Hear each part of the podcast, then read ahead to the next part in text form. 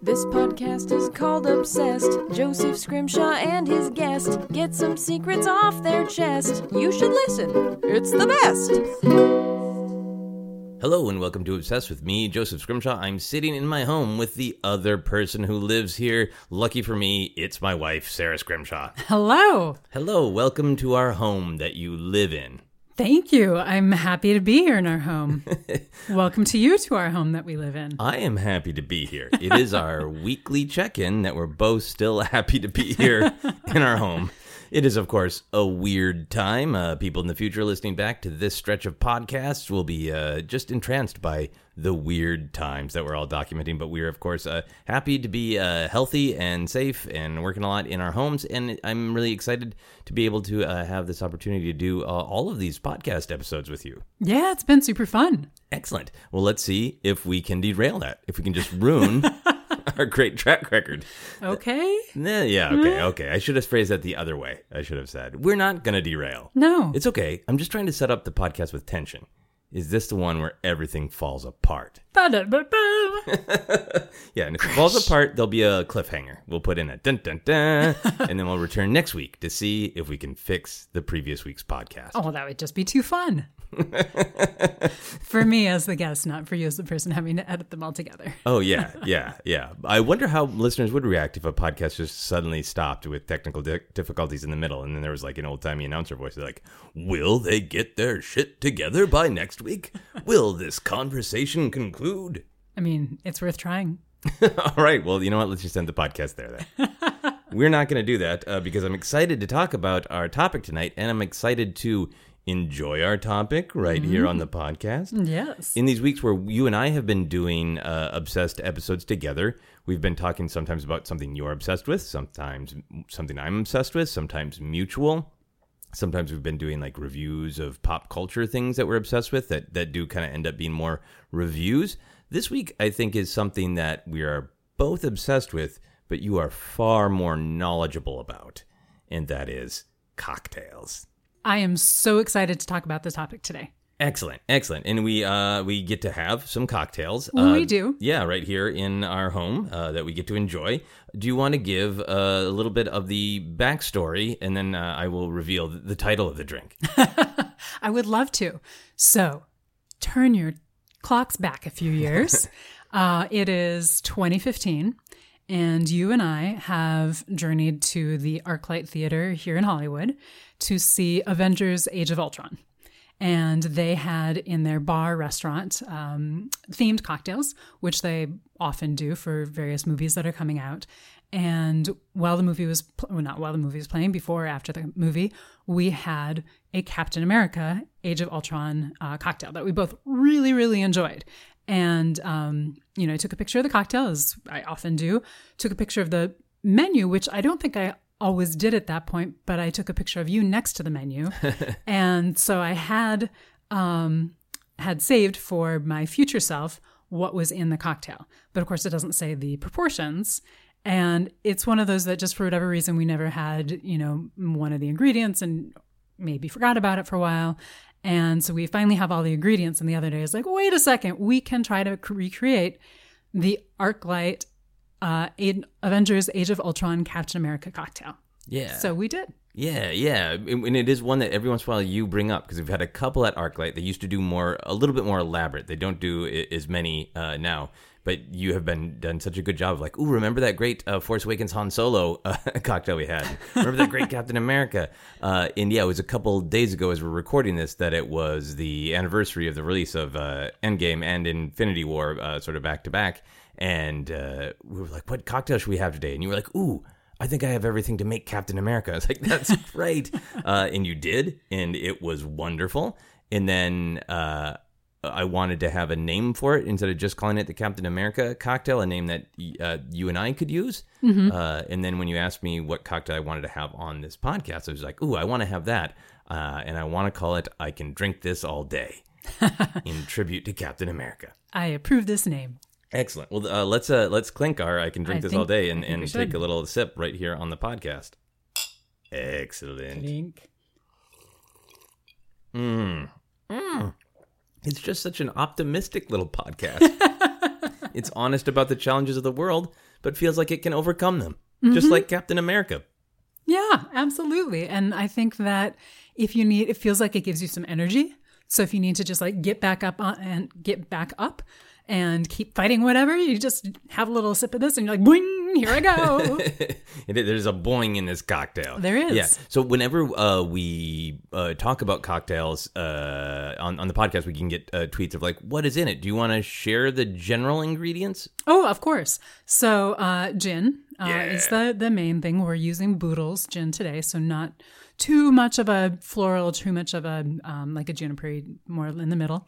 Um, orgeat, which I'll be honest, I don't know if I'm actually pronouncing that correctly or not, but um, that's what we're having. That's the mystery ingredient that we didn't have for a long time.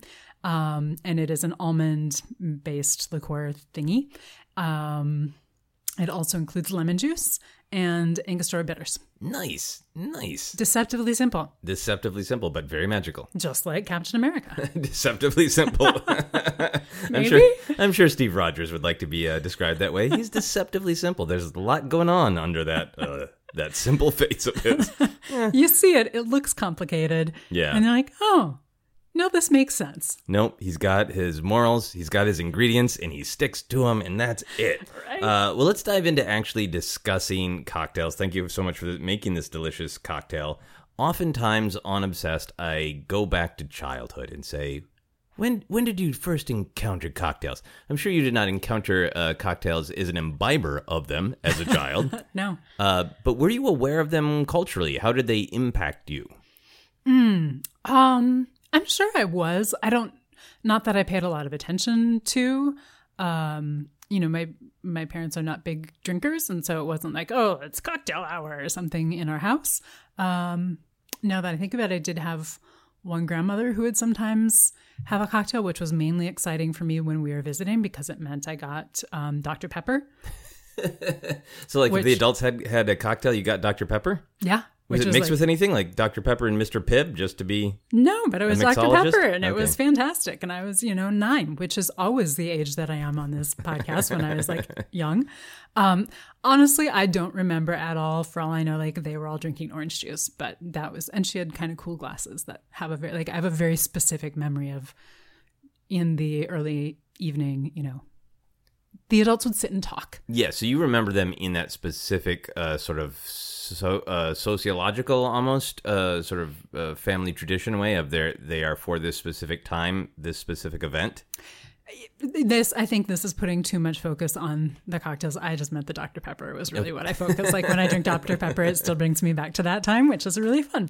Um, I honestly, I want to say that it was really after I was an adult that I really started to understand anything about cocktails. So they just didn't take up any headspace for you. no, Okay, interesting. No, really not. Because I think they weren't in my life like at all. Uh, like my dad uh, drank beer, you know. Mm-hmm. So like I I have very early memories of like uh, him him allowing. I was curious about what he's drinking and him allowing me to. He would break the tab off a Hamm's beer can and allowed me to smell the tab, so I could smell what he was drinking, but it was not a thing to. Yeah. No, no, no. Of, uh, of course.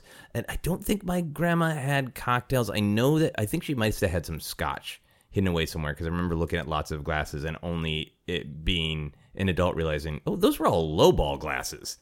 So she must have had something somewhere. But so they weren't a part of my like actual experience. So I think they lived so much in pop culture. We did a James Bond episode and talked so much about like martinis as a symbol of Bond, as a symbol of sophistication, as a symbol of something like unreachably adult and suave and cool.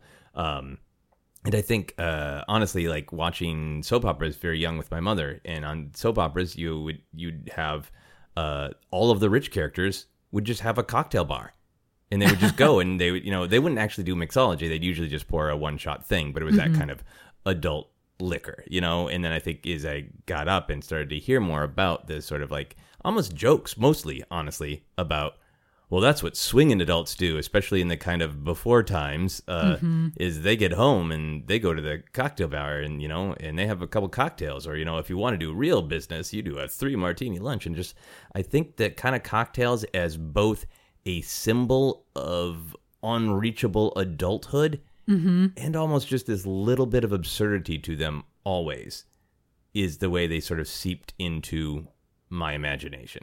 And I think explain a part of my adult relationship with them before you even get into the reality of what they are and the alcohol of it, but just Mm-hmm.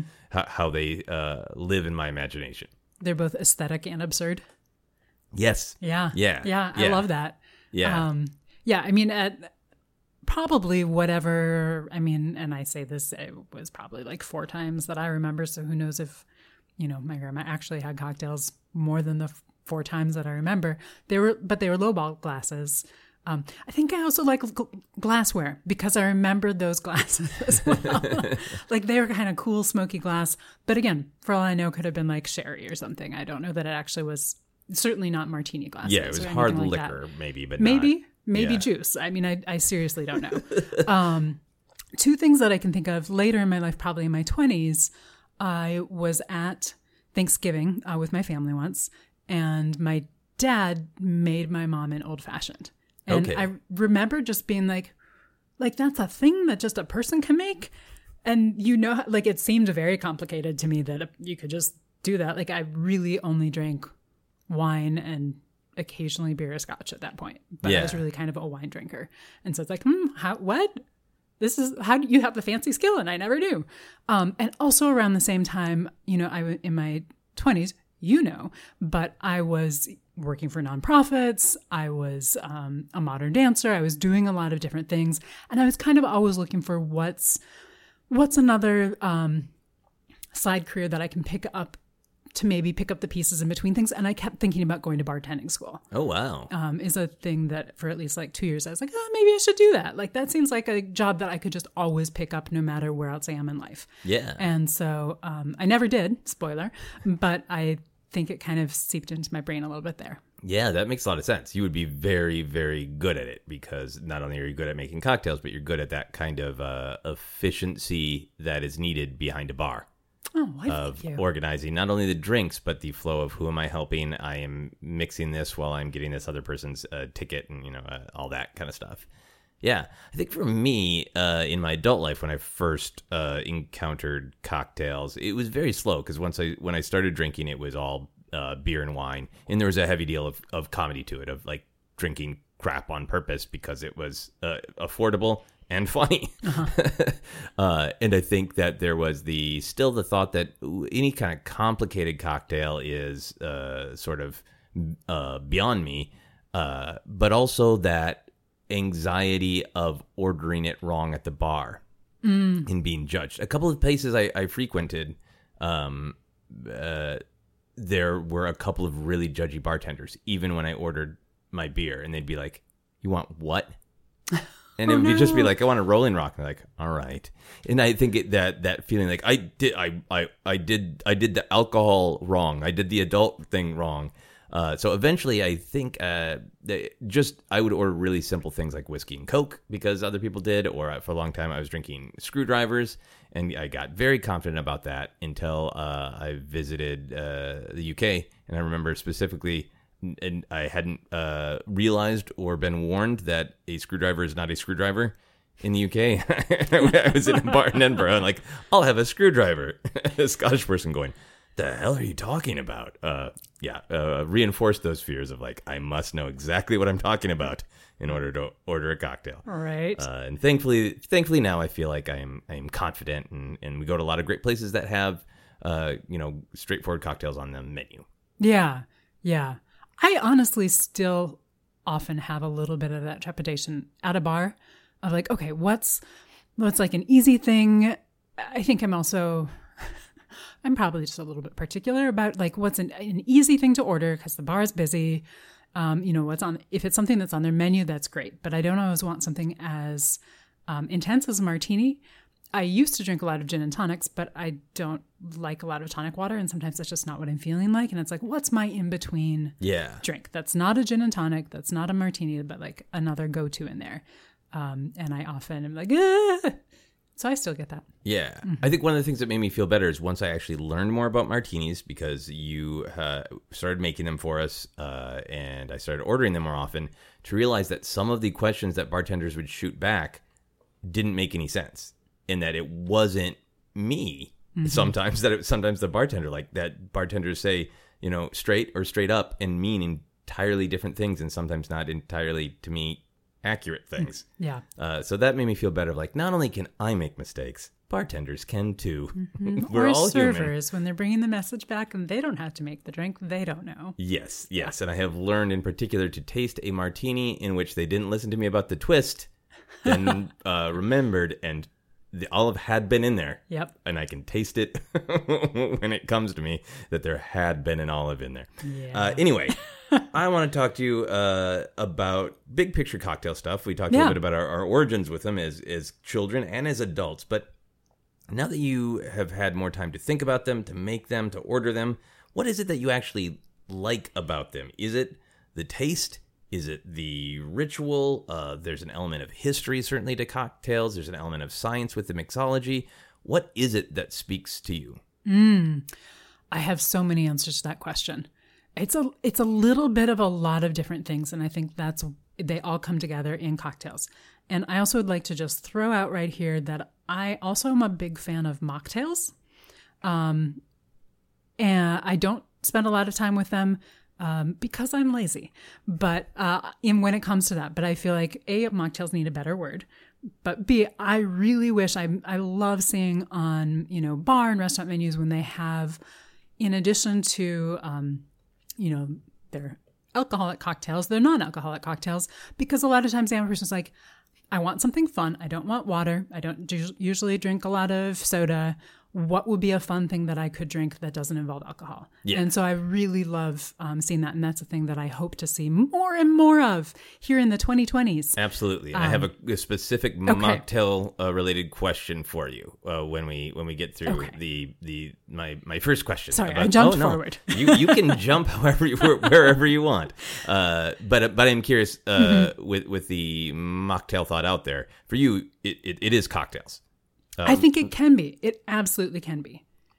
Um, wait, maybe I don't understand the question. What- Uh, what I'm saying is, in our life, uh, mocktails is something that we could explore. Mm-hmm. But in our life, we drink cocktails. Mm-hmm. Uh, and I'm curious what it is for you in cocktails. Uh, that that is the big pull.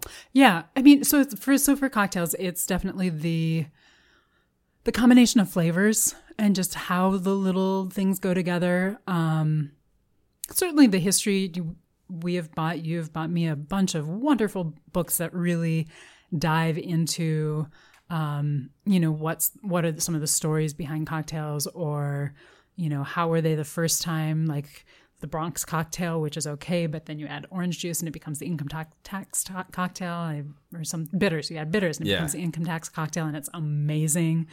Um, and like which ones have faded over the years and which ones have come back, um, which often has a lot to do about what ingredients you can get. Um, and I also imagine which th- cocktails are prevalent in different areas of the country, different areas of the world. Um, so I like all of that. I also like when I'm just kind of creating things that are not a pre existing cocktail. Um, for me, it is a way to be creative. That's not. It's not a big commitment. I'm not saying I'm gonna write an opera. I'm gonna, you know, paint a painting. I'm not saying anything other than I'm gonna experiment, put some things together. Um, I mean, it's I, I guess a lot like cooking. It's just like I'm gonna put these things together, um, and see if they work. And I really want to use this new, you know, pine liqueur that I found, or I really feel like something um, gingery today, but I we don't have any ginger beer, so what else could we do? Or you know, Yeah. So I think it's just it's the ability to be creative within, and it's like the improv box. You get a very small box, Yeah. and and then you get to be really creative within that. But there's still boundaries, at least for me, because I also, you know, don't want a lot of them and don't want to get sick. Yeah, yeah. So, so there is an element of the history, Mm-hmm. and I know that affects me too. Like you, you, I got you one cocktail book that you flip through, and sometimes you're like, uh, to speak toward creativity. Like, I think we have everything for this, or I can substitute something. I want to try this, Mm-hmm. and a lot of times, uh, I I will be affected just as much by the history. Like, isn't there one that the a cocktail that was in that book that's named after a, uh, a French swordsman? A fencer, A fencer? Lucien Gaudin. yes. So yeah. So I was like, you read me the ingredients, and I was like, eh, I'm not sure. Like, wait, That one's about a fencer. No, I, I, screw the ingredients. I want the one that's about a fencer. So there's definitely like the history and the tradition of it, and you know, in Los Angeles and many other places. Uh, but I can only speak to my experience. It's been really cool to go like, I think I'll go have a Biltmore at the Biltmore where they made up the Biltmore, and it is about the drink, but it's about the tradition and the history and the place. Uh, I think for me also, they are cocktails do feel like events. And there's certainly some nights where it's just like I want a beer or I just don't want anything to drink. But many nights it's like it's just it's kind of like a, a, a cherry uh, on top of the sundae of a day, and it feels like you're making such a choice Mm-hmm. because it isn't just like eh, you, you can buy them in a can. Uh, they're either very bad or very expensive, but you're you kindly you not me are taking the time to make them, and it's it's an event. Yeah. Yeah, it is. And I feel like, you know, here at home right now, we've had, if I may share the last few days, we've made a point to, you know, go stand on our little balcony and enjoy the sun setting and have a cocktail and just kind of decompress from the day, catch up on each other's days, and just kind of transition, which has been wonderful. And I feel like a lot of times if you go to, you know, a bar, maybe you're sitting, you know, with you and I are sitting together, or in the before times, and sometime in the future times, we'll be sitting with friends. And to me, it's about it's about a comfortable experience. It's about you you're sharing something with each other. So you're you know not the you're sharing an experience with each other. Yeah, Yeah, I lo- Yeah. I think that's a great point about it being the event of it. Yeah, and it goes. I think it goes back to whatever the tradition, the reality of the tradition versus my imagination of the tradition. What you were describing with your your your Dr. Pibb time, or um, uh, Dr. Pepper, Mr. Pibb. I apologize, uh, Dr. Pepper time, where the cocktails were coming out when your family was kind of getting together and sitting down to have a chat, and like that that reality, however much it was reality for however many people, but also it lives large in my imagination of the cocktail hour. Like you've had a long day and now it's something unique and special. Mm-hmm. So there's a lot there for me. Uh, and then, you know, various elements of comedy, uh, like I discussed.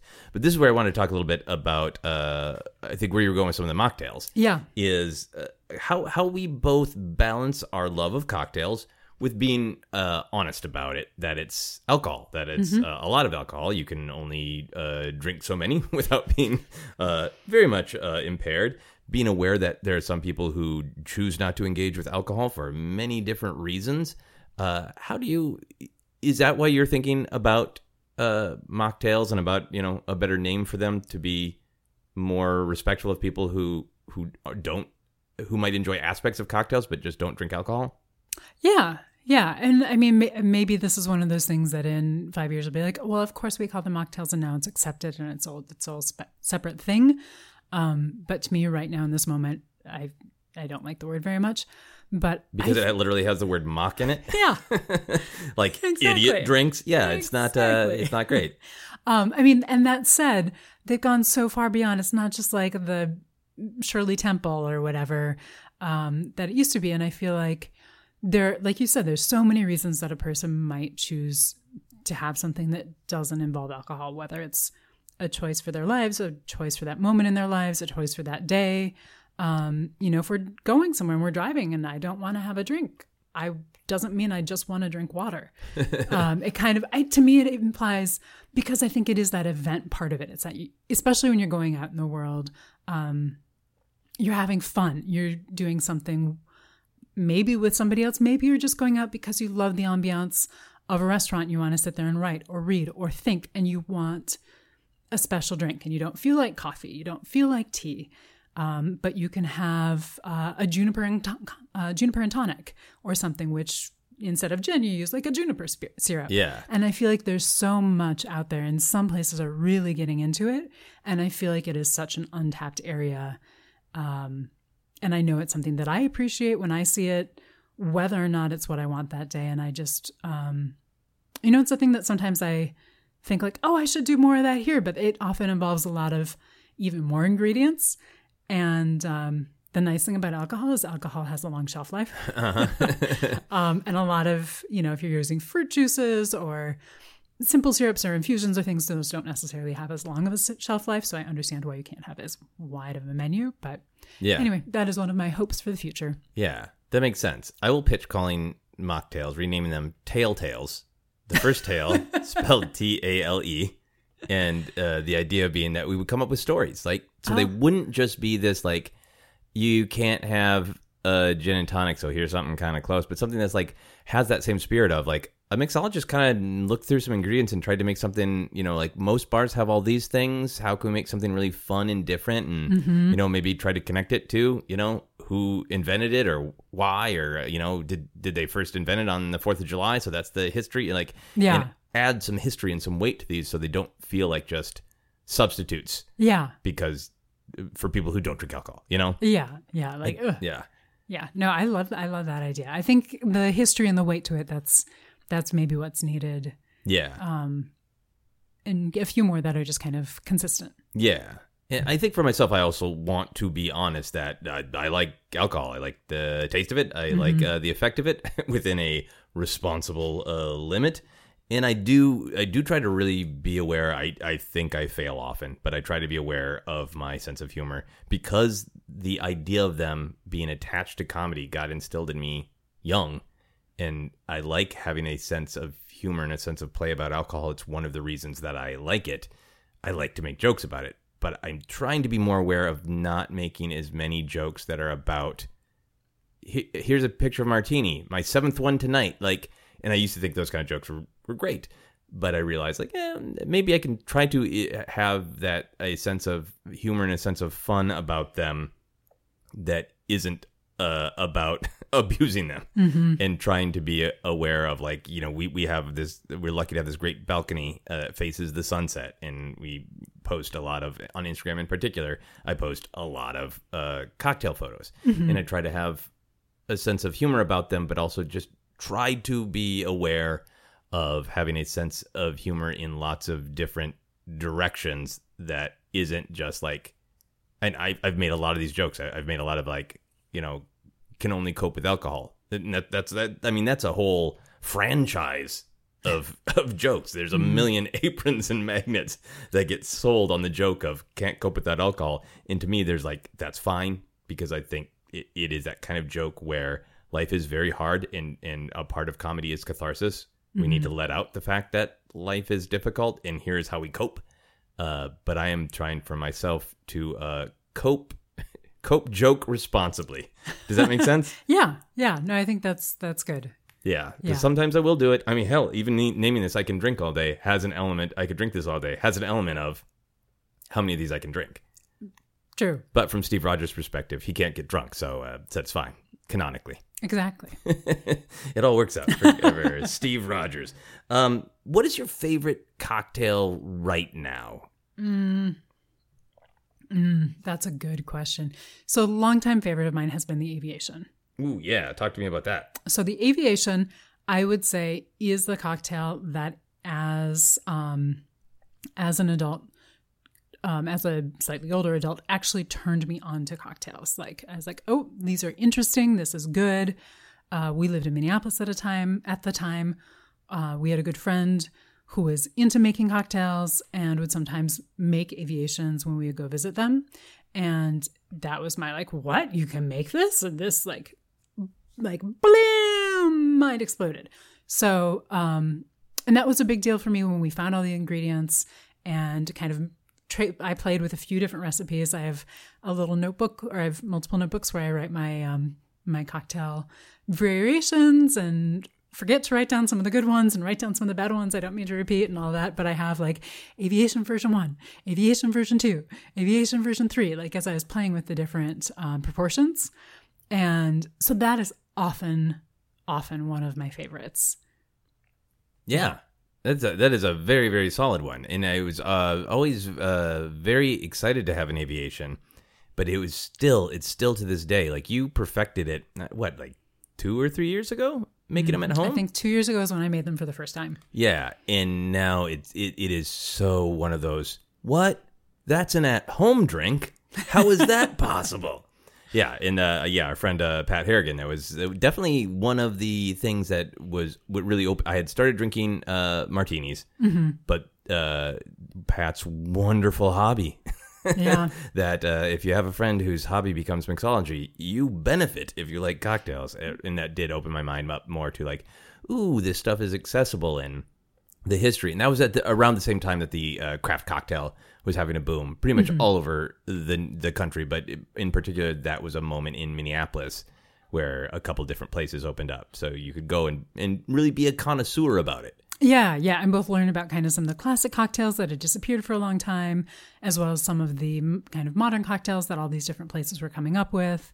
And uh, yeah, it was a was and I assume still is a great time, or will be when things are open again.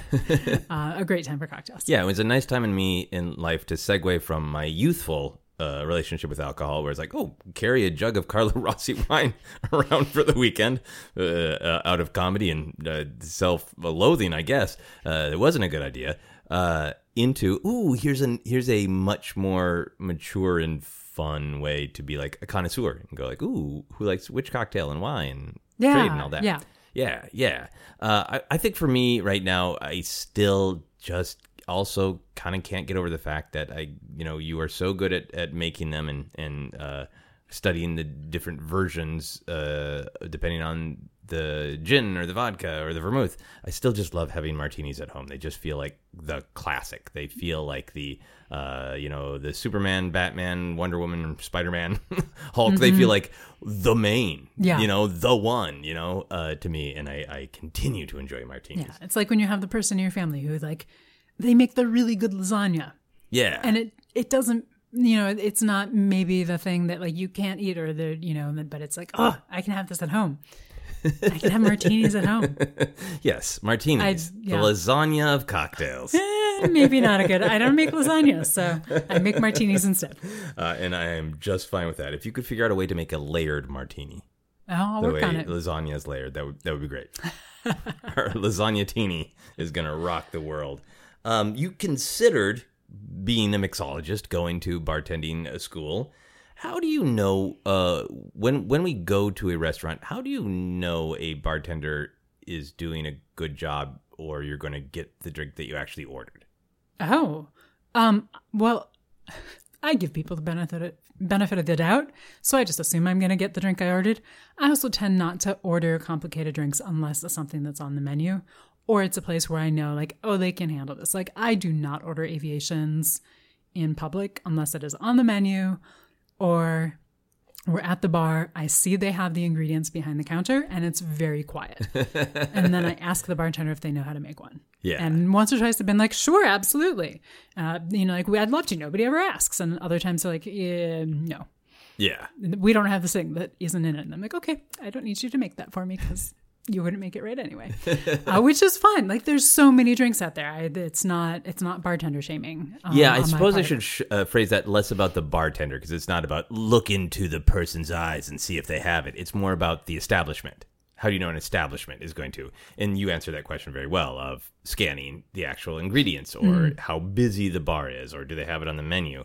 Um, I think the reason that question came to mind is because I really like having a martini as a a an accomplishment drink, an achievement unlocked drink after shows Yeah. and depending on where I'm doing shows, uh, who I'm hanging out with, sometimes you'll go to a bar and you'll, I'll walk in. I'm like, is it a beer and wine bar? And you have to scan.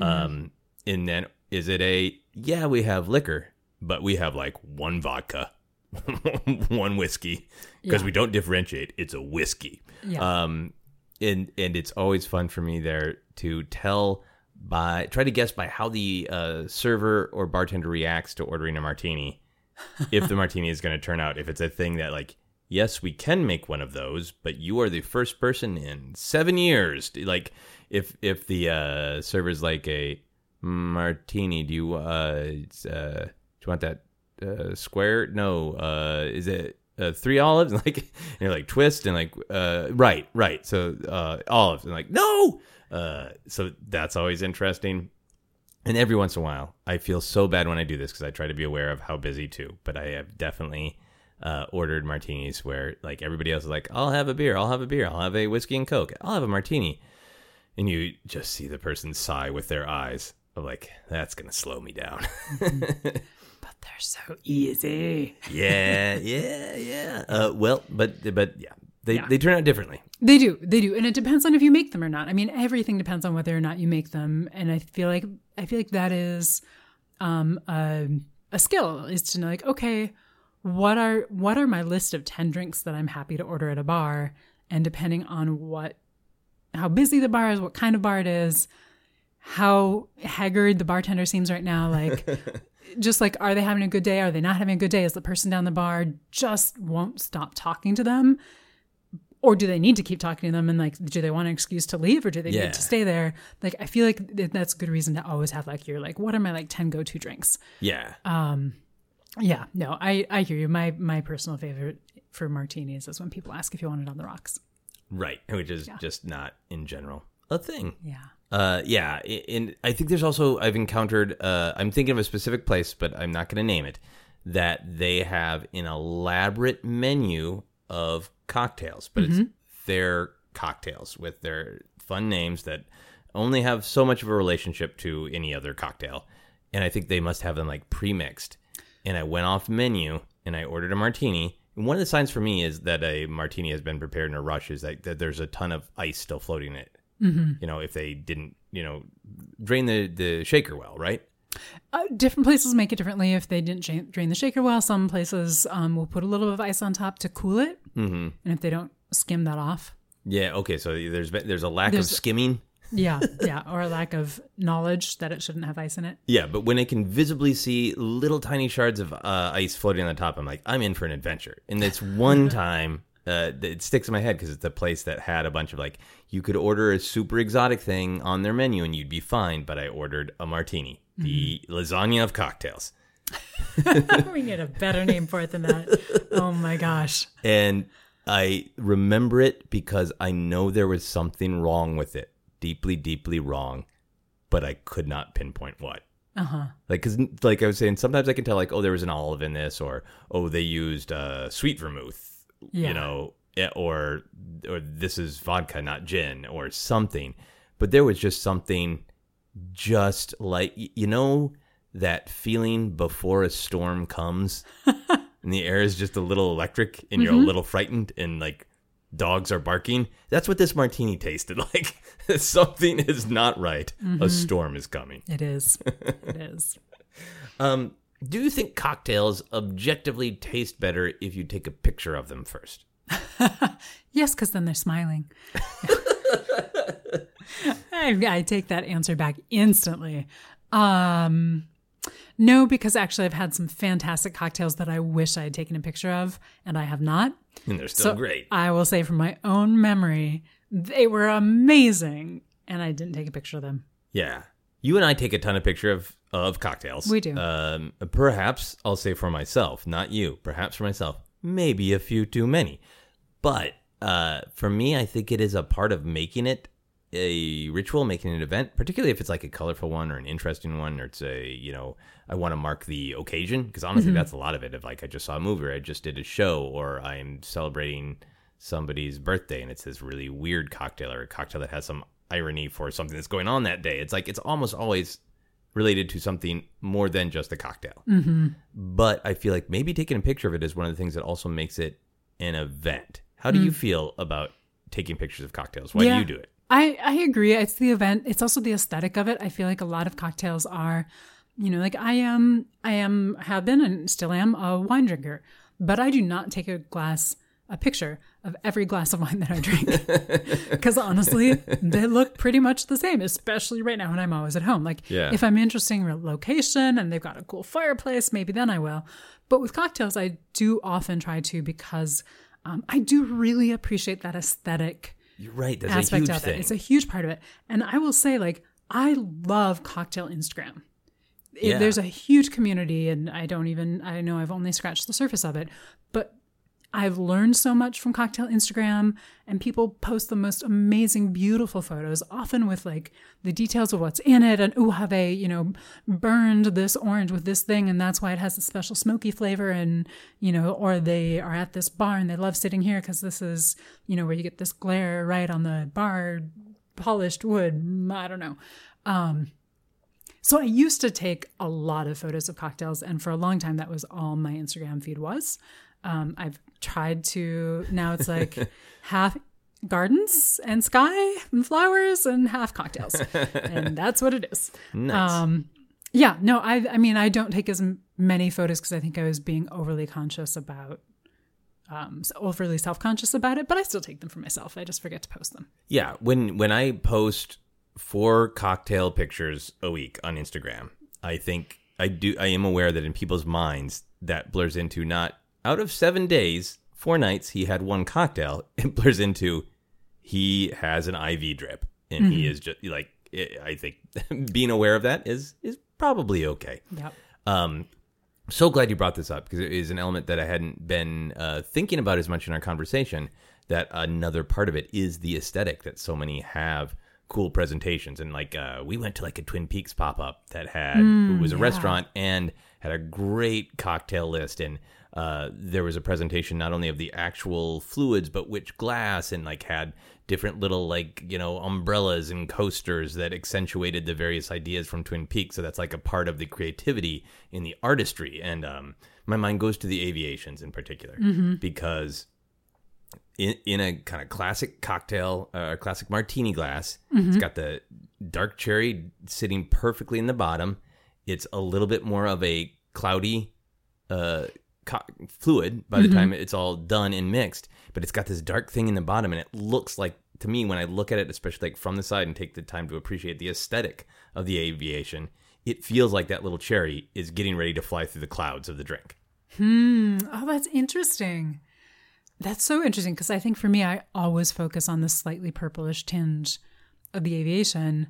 And if I get one that's not the color that I want, I'm always a little bit like, hmm. including for myself. Like when enough. I, when I, because I've made them myself when they're not the color I want. And I'm like, oh, what did I do? Was my lemon too lemony? Yeah, no, I understand, and I, I'm not even saying like that's that's how you should read them. I'm just saying they're have such an interesting, unique aesthetic. You can look at them mm-hmm. almost like looking at clouds. And Yeah. like, well, what do you if you combine this name, this history, this presentation? You know, what do you mm-hmm. see? Yeah. And I think um, just to hammer back for one moment on the Please hammer back. the telltales. That's why I like them also when they're really getting when people are really getting into it because I feel like it's the same thing you can take.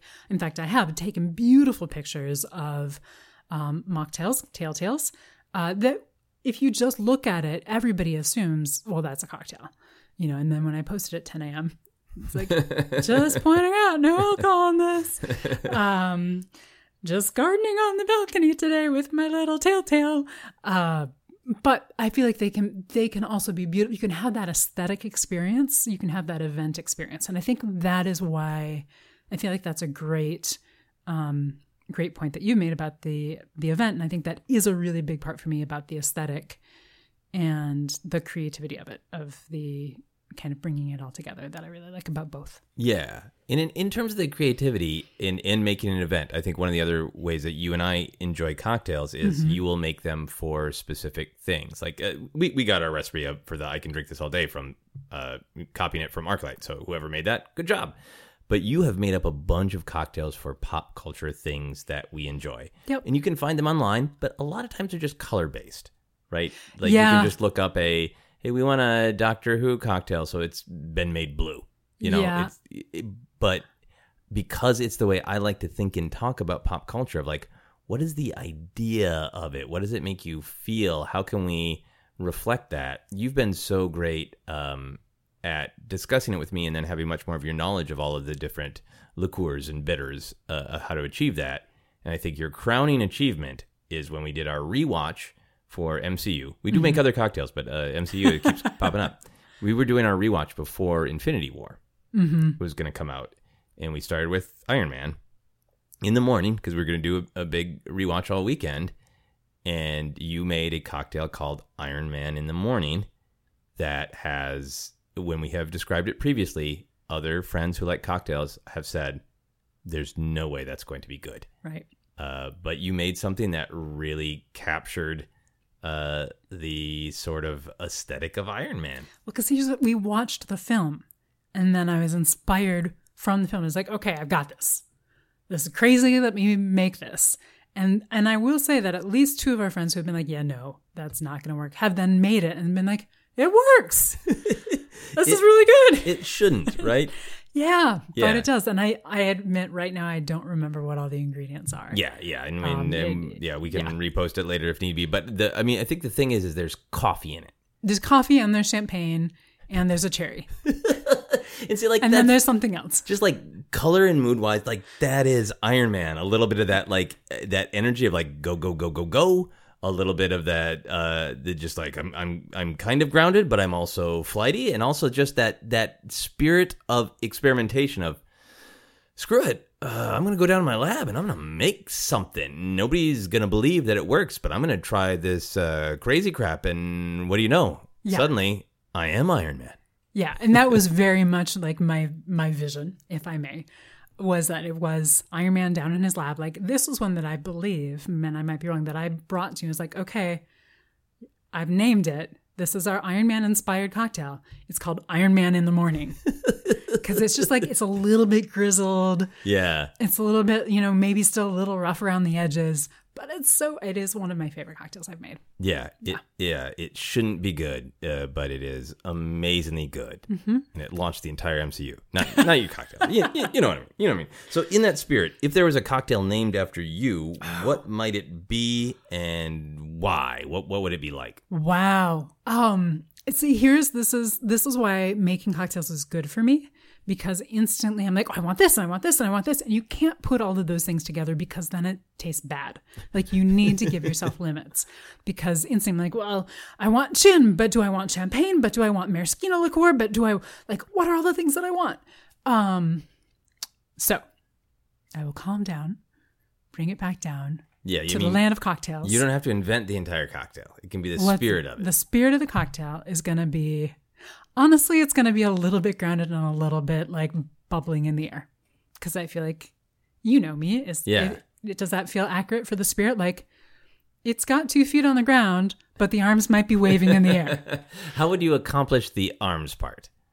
The arms waving in the air. Probably champagne. Champagne. Okay. So you would you would get some nice base mm-hmm. and then you would have some champagne to bubble. Mm-hmm. And if it was named after you, mm-hmm. what would you call it? Mmm. Ooh. Sara goes for a walk. Well, if you want two feet on the ground, that is necessary for walking, alternating feet on the ground. Uh, and that it does have a sort of bouncy energy to it. I like that very, very much. So uh, we'll work on having you invent Sara Goes for a Walk. Excellent. We're going to move on to our How Obsessed Are You questions. So, do you think about cocktails every day? Um, so if I may not quite answer the question directly, I don't think I can stop you. um, the answer is yes and no. That I go, cocktails are one of those things where I go in phases. And when I'm in a cocktail phase, yeah, I probably do think about them. If not every every day, most days. But then I'll go for m- months um, without really thinking about them, not really making that many that aren't kind of on the standard rotation or, you know, just drinking wine. So I feel like it's one of those like, when I'm in that headspace, yes. Yeah. But I also go out of that headspace for long periods of time.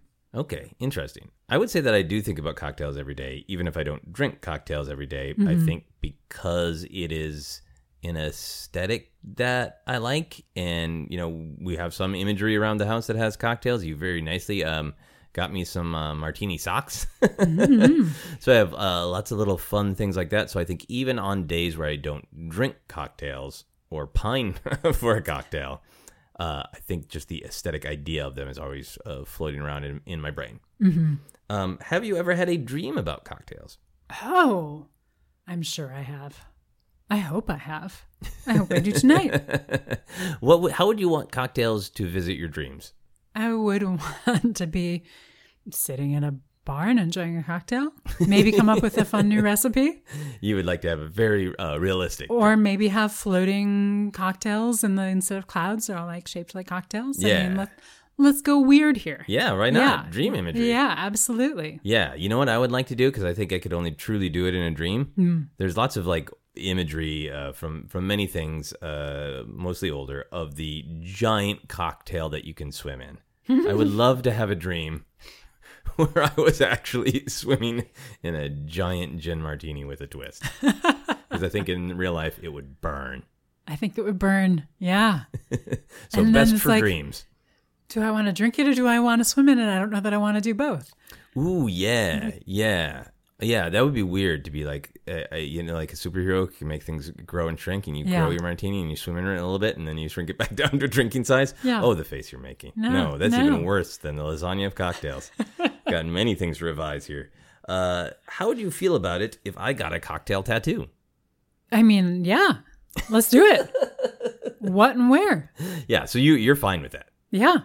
See that that's interesting to me because uh, it makes me feel like a reality check that you feel like I do not have a cocktail issue in my life. I think that I I don't. I do not think that you have a cocktail issue. To be clear, um, I I know you, and I I know that for you it is as, as much, if not more, about the aesthetic. Yeah, Um, it is. This is a new thing I've learned that it's also about the absurd aspect of the cocktail. yeah, Um, but I think absolutely. And, you know, if it's a nice, pretty, like cocktail glass, I am also like eh, clearly, since the things I remember from, you know, about cocktails from my childhood are what glasses things appeared in. Yeah. Like the glassware of cocktails is very, it's very, they're very strong images. Like they, not all of them, but they can be very strong. So I feel like it could be a beautiful, we- we're talking so much about aesthetics. yeah. There's Yeah, a reason that a, mar- a, a traditional martini, you know, cocktail type glass is an image. It's not just the symbol of the alcohol. It is- Mm-hmm. that's a striking image. You know, uh, when I was picturing the tattoo, because I at first I was picturing uh, just the one, right? But then I pictured two cocktail glasses tinking. Ooh. clinking or tinking. Yeah. Uh, in a in that made me think.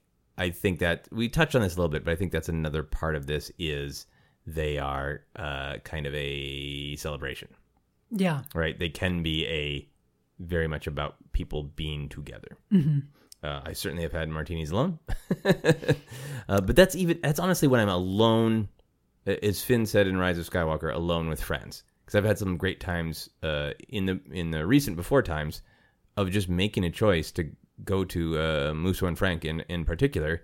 Got a you know great old uh, you know Hollywood cocktail bar, and order a, a one martini, and then write notes for scripts and stuff. And it's got all of the romance of old Hollywood because you know Raymond Chandler did that, so there's like that romance to it. But then there's also just the community of it of other people sit at the bar, and every once in a while they chat with you, or every once in a while they're just sitting there and they're drinking alone. So even when it's alone, there's still an element of uh, community to it. Yeah, me. Yeah. Yeah. ab- Yeah. Absolutely. And I would like to celebrate that with a tattoo that I'm not going to get. Yeah. the place where everybody knows your name. That's right. A place where everyone knows your drink, at least. Uh, would you stop being friends with someone who constantly corrected other people about cocktails? No, but I would need to find a way to have them um, not do that. Okay, because that, that would get on your nerves, right? It would, but I think it's it's less about the cocktails and more about the constantly correcting Yeah.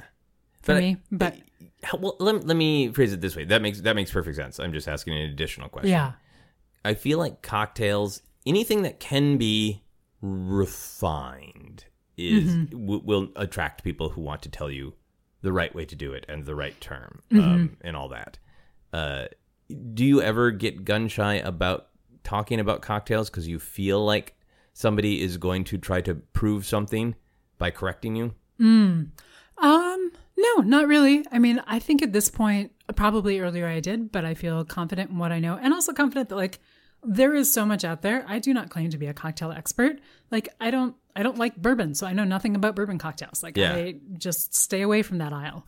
So, I mean, it, I feel like if somebody's going to try to cocktail correct me, I would try to find a nice way to mm, poke gentle fun Okay. would be my like okay mr shaker ms shaker person shaker like i don't know i, I would have to I, i'll work on my retort Excellent, uh, excellent uh, to to work on the retort. But I totally understand the spirit of what you're saying. That and that makes me really happy to hear because I think like like I was telling you, my early stories of being sort of even beer shamed by random bartenders. I think it has made me very conscious of it is.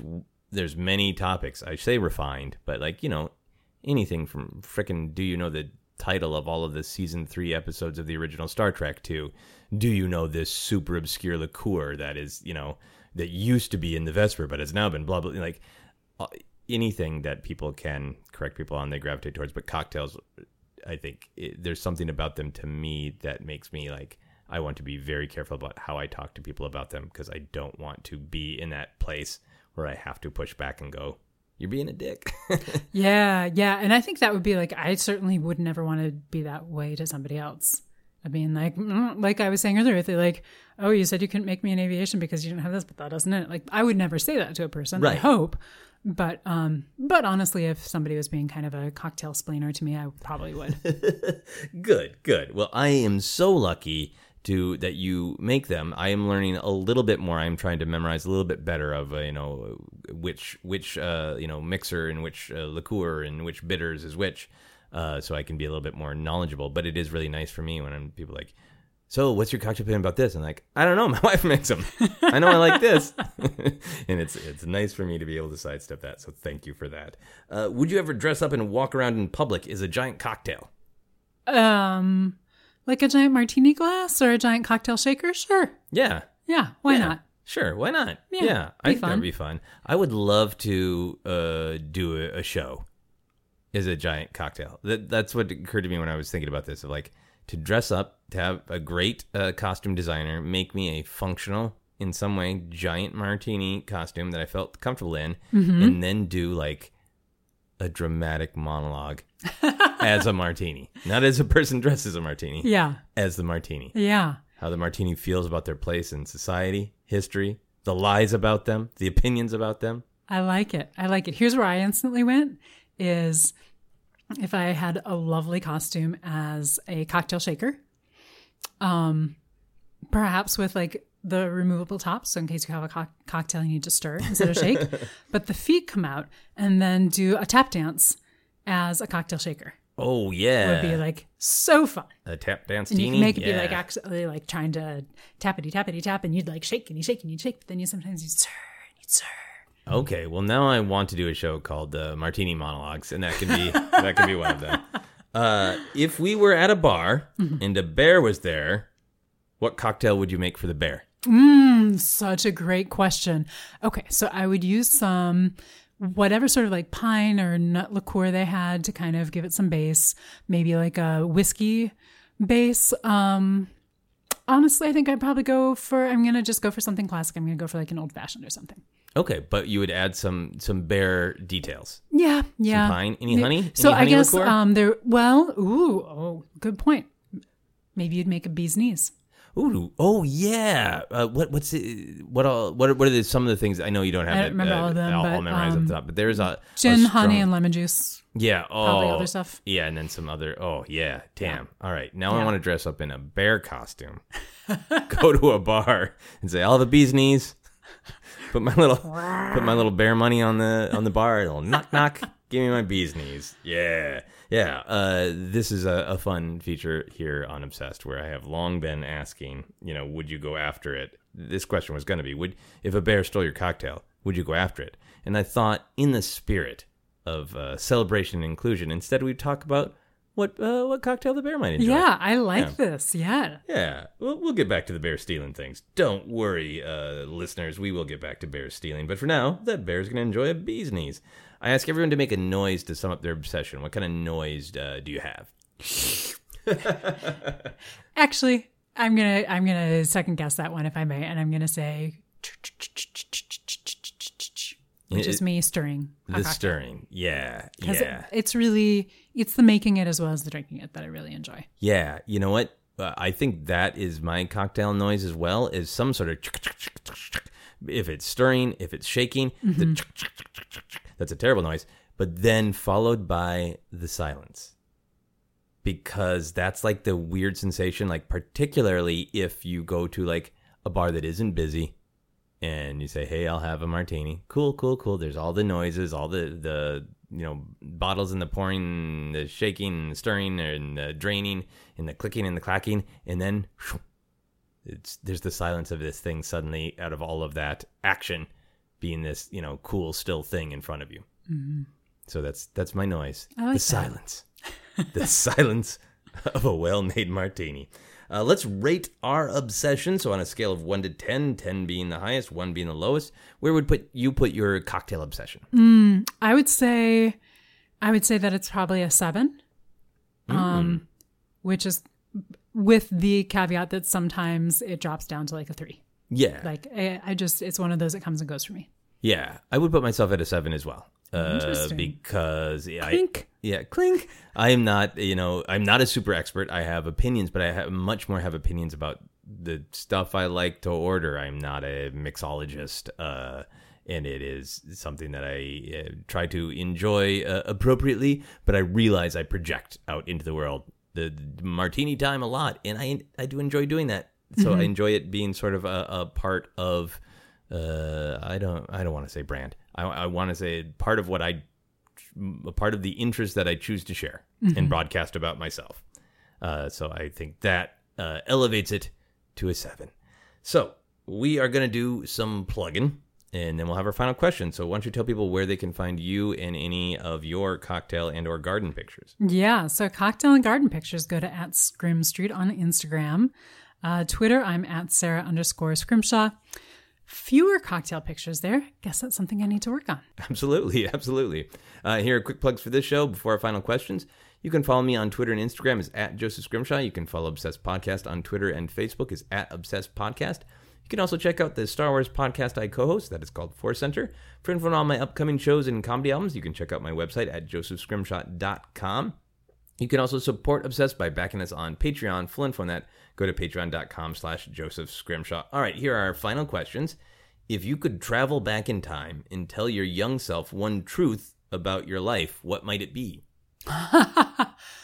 Um, can I go? Can I go serious for a moment here? Sure. I I would tell my young self to um believe in myself and not question myself. Oh, that's really great. Uh, would you give any more specific direction in that? No, So, like, if your young self was like, "Could you clarify?" You'd be like, "Bye." bye. Poof. figure it out. Okay, I think that's a really, really. Uh, I, I poke fun, but I think that is a really solid thing uh, for many of us that we often don't appreciate when we're young. The level of uh, ability that we have and can uh, undermine ourselves by questioning it. I was looking for other people. Yeah, yeah, yeah. So uh, yeah, I would pop back to myself and say, "Don't listen to people." No, that's not. I would uh, encourage myself to believe in myself as well, and also I would uh, maybe uh, tell myself a couple of investment tips. Why not? Why not? Yeah, come on. yeah, right. Uh, if you could do a dance with any cartoon animal, what cartoon animal would it be? Oh my. Um ooh, this, I feel like this is kind of a, a um an uninspired dance answer. A dancer? Dancer. uh but I the cartoon like you mean like specific cartoon character or just like a general cartoon animal, or if Oh. it's a, however you want, however you interpret the question. well I took it I was going to say um Jerry, right? Jerry's mouse. Yeah. And Tom I was going to say Jerry, which I say is an uninspired question or answer because Gene Kelly already danced with Jerry. Yeah, yeah. Well, was but that that, was my instant response. Is that because you want to uh, that you think Jerry is now uh, Jerry the Mouse is now an experienced dance partner? I, I always liked Jerry, like Tom and Jerry comics, and so I just that was my yeah. Okay, I'll I stick think, with it. I think Jerry's a solid answer. So that's a specific uh, cartoon animal. But if I had you go more broad of just a any kind of animal in, in cartoon form Yeah, a starfish. as just a treat, I'm not going to ask any follow up questions. I'm going to let myself ponder why. What does that mean? Because I was not expecting that answer. Uh, the final question uh, for everyone on the podcast is always what is happiness? But since we're doing the podcast together a lot, let's give it a little bit of spin. What is the happiest cocktail? Ooh, um, wow, wow, um, goodness, goodness, goodness gracious me. Uh, um, wow, This is. Do you have one? I'm thinking. I'm. I well, I would think it would be threw me. something champagne based. What's something that is, that yeah. that that what what is a good just straightforward? Uh, you know what? I'll say a, a mimosa Oh, yeah, know? yeah. for me because it's it's bright, it's bubbly, it's it is definitely some cocktails are it's late, let's wind down. Mimosa's the cocktails like we got places to be. Yeah. Okay, I'm gonna go weird here. Oh, this isn't a cocktail though. a starfish is the happiest cocktail. I was gonna say scotch. Not a cocktail. Okay. Well, if you mix two scotches together, is that technically a cocktail or a blended? Okay, we'll go for a rusty nail. Ooh, remind me about the basics of a rusty nail. It's scotch and drambuie. Drambuie, Oh me. yeah, yeah. We've been having some rusty nails, and they're great. Yep. they're great. Little little bit of sweet, little bit of. I, I, here's why, if I may. Yeah. So I feel like um, you get like that groundedness of a Scotch, but then you get the upliftingness of um, of the Drambuie, Yeah, and so it like lets you thoroughly enjoy the celebration. You're not just flying in the air like a helium balloon that's lost its grounding. yeah. You're like you're celebrating with people. It's got a bounce to it. Yeah. I want something where you're celebrating with people. Yeah, and it's got such a celebratory name, doesn't it? rusty nail. Get your shots. The happiest cocktail, kids, is the rusty nail, and that is happiness. On this episode of Obsessed. Thank you uh, very much uh, for joining me on the podcast. As always, that is our podcast. You've been listening to Obsessed. Joseph Scrimshaw and his guest shared some stories with the rest. Rate five stars if you're impressed. Last week on Obsessed, we talked about nature documentaries. What do you think is a good cocktail to drink while watching a nature documentary? All of them.